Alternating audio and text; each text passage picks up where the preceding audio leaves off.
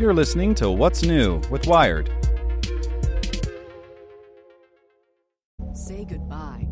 Credit card rewards. Greedy corporate mega stores, led by Walmart and Target, are pushing for a law in Congress to take away your hard earned cash back and travel points to line their pockets. The Durbin Marshall credit card bill would enact harmful credit card routing mandates that would end credit card rewards as we know it. If you love your credit card rewards, tell your lawmakers hands off my rewards. Tell them to oppose the Durbin Marshall credit card bill.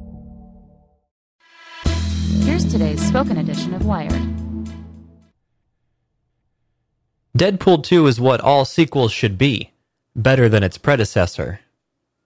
By Angela Watercutter. Two years later, it's hard to pinpoint exactly what was so enjoyable about the first Deadpool movie.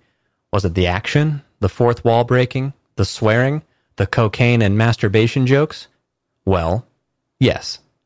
A hard R bloodbath that gleefully polluted the pristine sea of squeaky clean superhero movies, Deadpool went on to make more than $783 million worldwide at the box office. It was the kind of success that guarantees a sequel. Of course, that sequel faced an entirely new problem from its very conception, living up to its predecessor.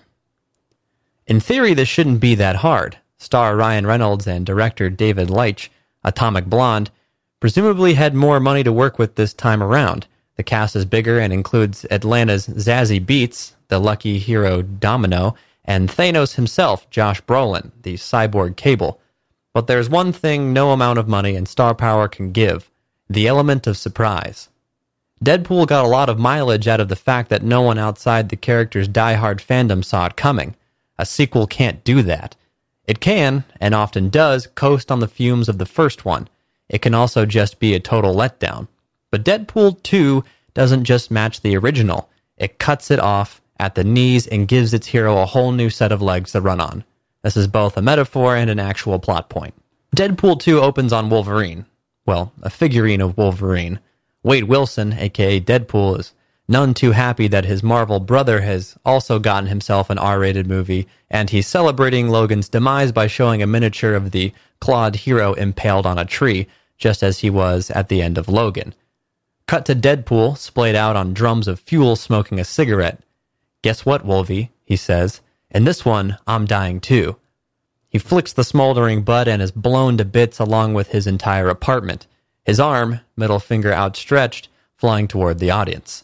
He, of course, survives, and through a flashback and fast forward, viewers discover out why he had a death wish and how he can get over it. Cue the 007 themed Celine Dion accompanied complete tongue in cheek opening credits.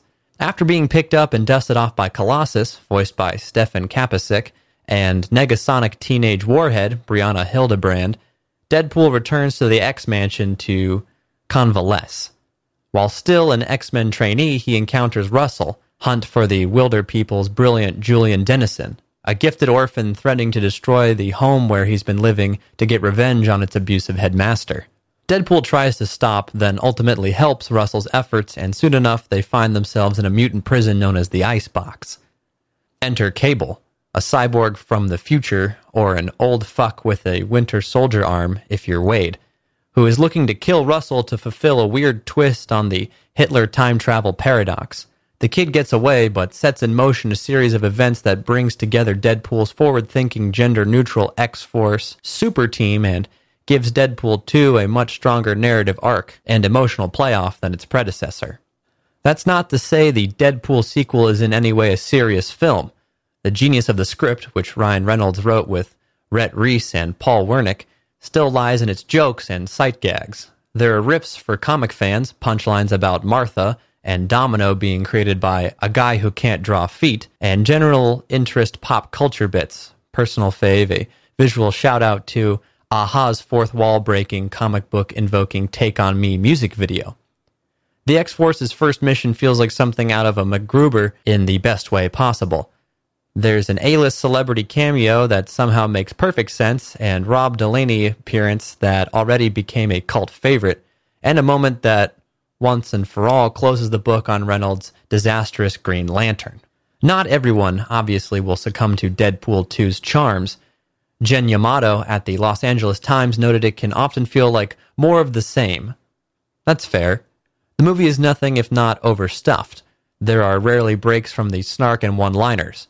But amidst the piss taking is a subversive superhero film with more than a few high action set pieces, which, once Domino enters the fray, become a wonder of Goldbergian choreography. Leitch was a stuntman and stunt coordinator for years before taking up directing and, as Atomic Blonde proved, knows his way around a fight scene. And in a cinematic world where the comic book adaptation poles are shiny and smart Marvel heroes and dark and brooding DC heroes, it's nice to go off the grid every once in a while.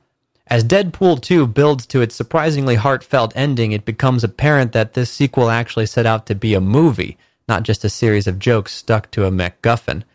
There's a story and feelings, and they're real. This is still a Deadpool movie, though, as soon as the credits roll, it takes a page from the other Marvel films and inserts sequence that restores all the fourth wall frivolity that set these films apart from almost everything else in the genre.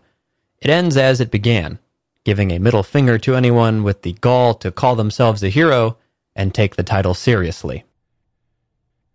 Say goodbye to your credit card rewards. Greedy corporate mega stores, led by Walmart and Target, are pushing for a law in Congress to take away your hard earned cash back and travel points to line their pockets. The Durbin Marshall credit card bill would enact harmful credit card routing mandates that would end credit card rewards as we know it. If you love your credit card rewards, tell your lawmakers hands off my rewards. Tell them to oppose the Durbin Marshall credit card bill.